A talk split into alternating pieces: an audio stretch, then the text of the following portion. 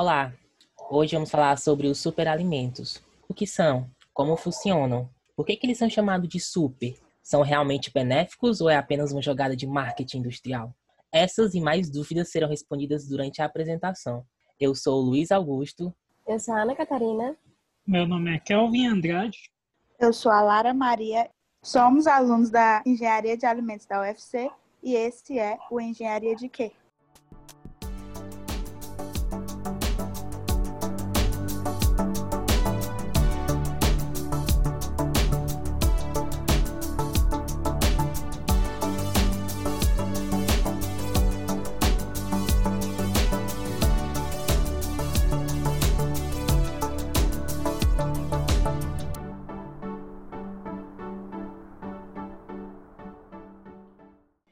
A princípio, eu gostaria de apresentar a nossa convidada especial para o debate, a professora Gabriela Pinheiro. Olá, gente. Eu sou a Gabriela Pinheiro, sou engenheira de alimentos, tenho especialização em vigilância sanitária de alimentos e em ciência de alimentos. Atualmente sou empreendedora, tenho uma empresa de consultoria, auditoria, treinamentos, né, todos na área de segurança dos alimentos e estou aqui para conversar um pouquinho, né, sobre os superalimentos. Catarina, o que você acha que são os superalimentos? Bom, superalimentos para mim é um alimento que ele já tem é, propriedades diferentes da, dos alimentos normais. Ele vai te dar mais nutrientes, mais minerais e vai te alimentar por mais tempo, vai te deixar mais nutrida. Show. Eu trouxe aqui uma informação do site da empresa Ocean Drop, que foi a primeira empresa brasileira especializada em superalimentos a partir de microalgas. Segundo ela, um superalimento é considerado super principalmente por conta da sua riqueza nutritiva. Alimentos que contêm substâncias capazes de oferecer um elevado número de fatores positivos na sua ingestão são então chamados de superalimentos. Poder de prevenir, transformar, recuperar o organismo e propiciar uma qualidade de vida muito melhor é uma característica marcante de um superalimento. Estamos falando de alimentos com grande concentração de proteínas, vitaminas, fibras, antioxidantes e outros compostos de grande valia que estão disponíveis em grande escala. A maioria dos superalimentos são naturais. Nos últimos tempos, porém, com o crescimento do uso desse termo, tornou-se uma rotina que alguns alimentos recebessem indevidamente a classificação de superalimentos, Portanto, é sempre importante se ater aos mais importantes aspectos que detectam um superalimento. E agora, dando continuidade, eu irei fazer algumas perguntas que preparamos para a nossa convidada especial. Gabriela, o que você acha dos superalimentos? Eles são mitos, são verdades? E qual a relação que eles têm com a indústria alimentícia e o marketing? Olha, essa pergunta é bem polêmica, viu? Porque eu poderia te responder as duas coisas. Tem um pouco de mito, mas também tem um pouco de verdade. Mas vamos lá, eu vou tentar explicar aqui para ver se todo mundo consegue entender. Existem provas, né, bem documentadas, artigos científicos, né, que falam que os chamados superfrutos, né, os superalimentos, eles são postos de energia, eles trazem benefícios nutricionais e poderia ser considerado até extranutricionais, que o que isso quer dizer? Eles têm agentes, né, que inibem doenças, têm propriedades anti-inflamatórias, reforçam o sistema imunológico, né, também regulam o metabolismo, como a gente já já ouviu falar, por exemplo, que o alho é anti-inflamatório, a canela acelera o metabolismo. Então, isso já é comprovado. Só que, apesar dessa constatação, existe um pouquinho de exagero da indústria. E olha que eu sou engenheira de alimentos, hein? Mas a gente hum. também tem que colocar os pontos nos is, né?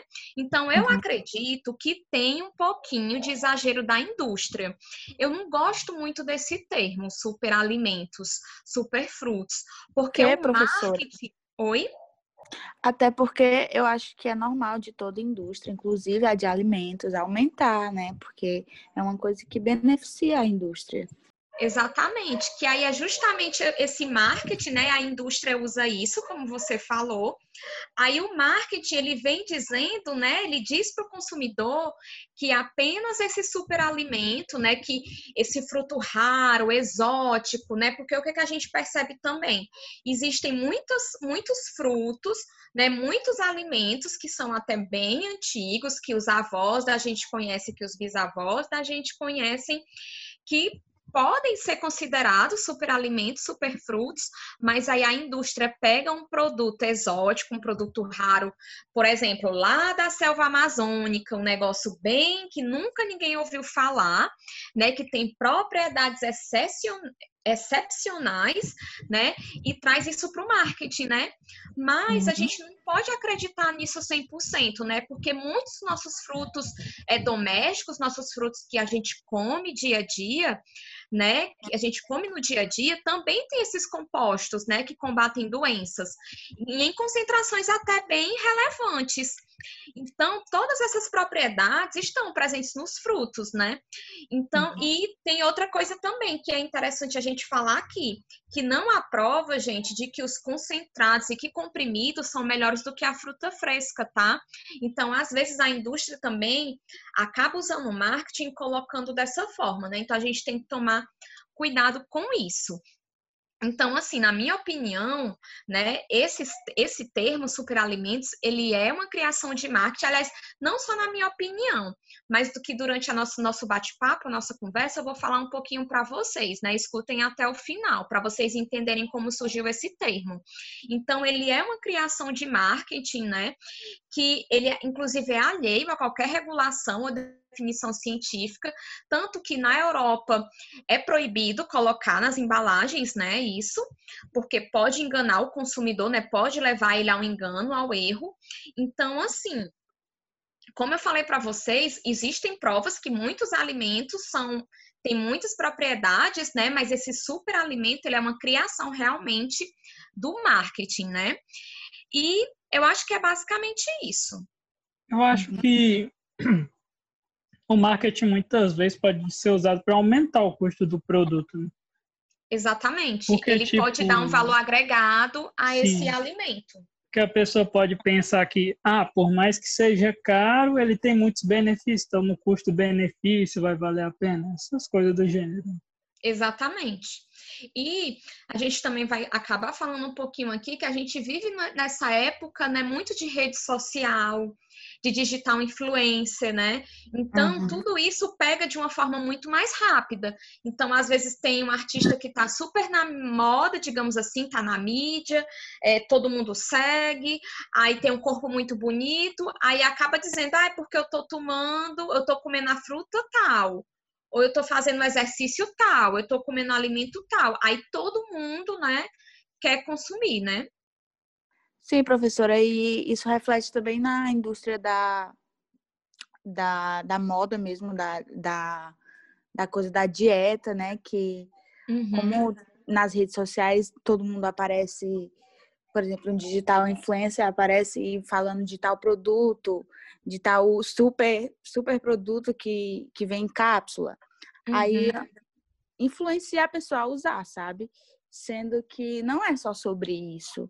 Exatamente, não é só sobre não é vender a ideia. Não é só sobre vender uma ideia. É sobre, tipo, toda a questão da dieta é muito mais que só um alimento milagroso, um super alimento, né? Então Exatamente. tem essa questão também da, da influência que, que, que as pessoas podem levar, né? Exatamente. Você falou muito bem, é isso mesmo. Aí, infelizmente, as pessoas elas querem algo rápido, algo milagroso, né? E acabam caindo nisso. Por isso que eu acho que é, é importante a gente debater esse tema aqui no podcast, porque é, como engenheiros de alimentos, né? Claro que a gente quer trazer um produto inovador, um produto que tenha lucro para a empresa, né? Isso é muito importante para a sua carreira. Mas a gente tem que pensar muito nessa questão ética, da credibilidade também, né? Uhum. Uma coisa que não entra muito na mídia geral, mas numa mídia específica, é que esses superalimentos há muito tempo eles entram no mundo do fisiculturismo, porque muitos fisiculturistas eles usam anabolizantes nas competições, né? Isso já virou corriqueiro lá. na, nessa, nesse meio. Só que muitos vendem a ideia de que com esses alimentos você consegue obter resultados semelhantes com o uso de esteroides. Aí eles vendem essa ideia falsa de que você pode ter um corpo de um fisiculturista apenas com alguns certos alimentos a mais na dieta. Sim. Eu acho muito interessante essa parte. É, assim, na verdade, esses, esses superalimentos, né, essas frutas, legumes, verduras, cereais, né, é, eles são muito importantes para a dieta, sim. E tem muitos componentes que são importantes também, né, porque tem propriedades funcionais, tem propriedades é, anti-inflamatórias, tem propriedades antioxidantes, eles são importantes, que nós todos deveríamos consumir. Inclusive, quando você vai buscar um nutricionista, né, eles falam que você tem que consumir é, esses, esses, alimentos, né, é, sei lá, acho que porções, 5 a 6 porções por dia, algo dessa forma né? Que o pessoal sempre confunde a gente com nutricionista, né? Mas nós não somos. Mas eu acho que é mais ou menos isso. Você tem que ter, pelo menos, consumir entre frutas, cereais, legumes, acho que é cinco a seis porções por dia. Então, elas são importantes, sim, para a nossa saúde, né? Para uma dieta equilibrada. Mas o ponto é a questão realmente da ética, né, da indústria de alimentos, né, da onde ela pega esse produto, ele escolhe às vezes um produto raro, exótico, um produto que nunca ninguém tinha ouvido falar, e simplesmente ele se torna aquele produto mágico, aquele super alimento.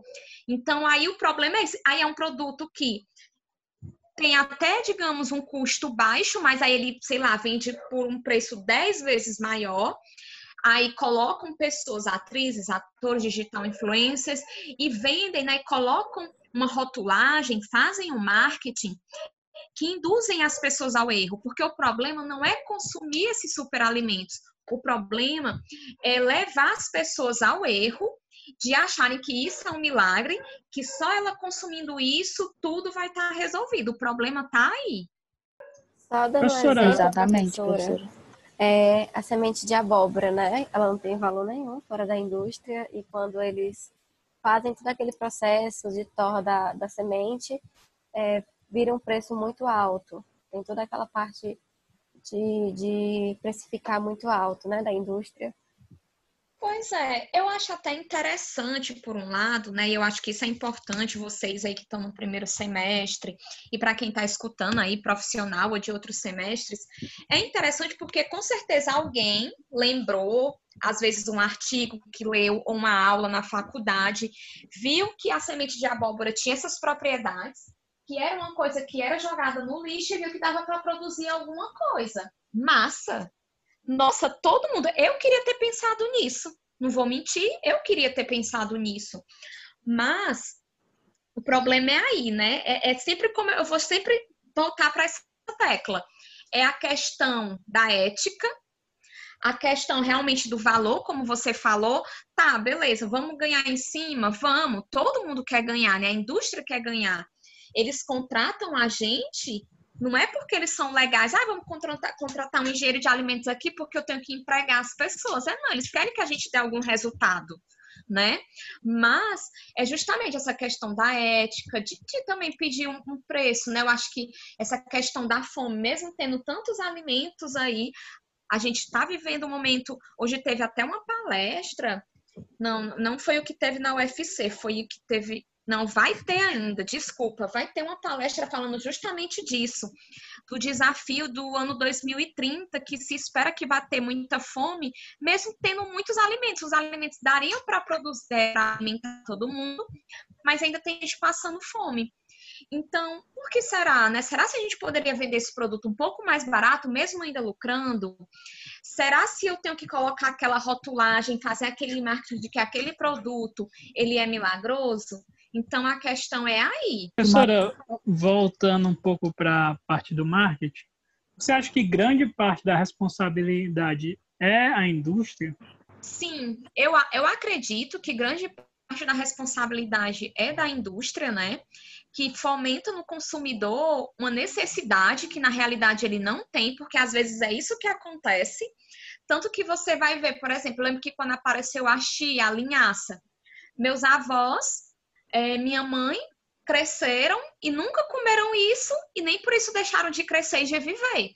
Mas a gente chega, mas a, a, indústria ela consegue colocar na gente, no consumidor, que a gente tem uma necessidade real naquilo, né? Sendo que você não é uma necessidade real, lógico, tem ali muitos benefícios que você pode acrescentar na sua dieta. Mas aí vem aquela questão justamente de vender como um superalimento, de que ele vai te trazer milagres e de vender assim absurdamente caro, né? Então, o que que acontece? A indústria ela durante muito tempo fabricou produtos que eram seguros, né, do ponto de vista da segurança dos alimentos, mas que não eram saudáveis. Então, agora com essa a gente está vivendo um momento de transparência, um momento onde as pessoas estão preocupadas com a saúde. Então, agora a indústria está tentando se ressarcir, está tentando pedir desculpas, né? Então, está trocando um monte de açúcar agora por um monte de propriedades é, funcionais, né? Digamos uhum. assim, por superalimentos. Professora, a gente falou bastante sobre os superalimentos a gente falou sobre o marketing, a gente falou sobre alguns dos benefícios, mas afinal, como eles surgiram? Pergunta muito interessante e pertinente. Eu, eu confesso que eu não sabia, né? Estudando, pesquisando, até eu fiquei muito surpresa. Então, só para vocês terem ideia, né? Lembra que lá no começo eu comentei, eu comentei que, no, que nada mais era do que uma expressão de marketing? E, gente, só para vocês terem uma ideia, a criação da palavra, né? Superfood, superalimento, veio de uma peça publicitária. Então foram os publicitários que inventaram esse nome, né? Inventaram essa palavra, essa expressão. Então, hoje superalimentos, que é tema de estudos de nutricionistas, de cientistas, de médicos, de engenheiros de alimentos, nasceu nada mais, nada menos né, do que de uma campanha publicitária no início do século XX. Olha aí como é antigo, né? Em meados da Primeira Guerra Mundial. Então, pensando em aumentar a importação de bananas nos Estados Unidos, a companhia, né, United Fruit, espalhou panfletos informativos sobre o benefício da fruta, porque eles queriam aumentar a importação de bananas.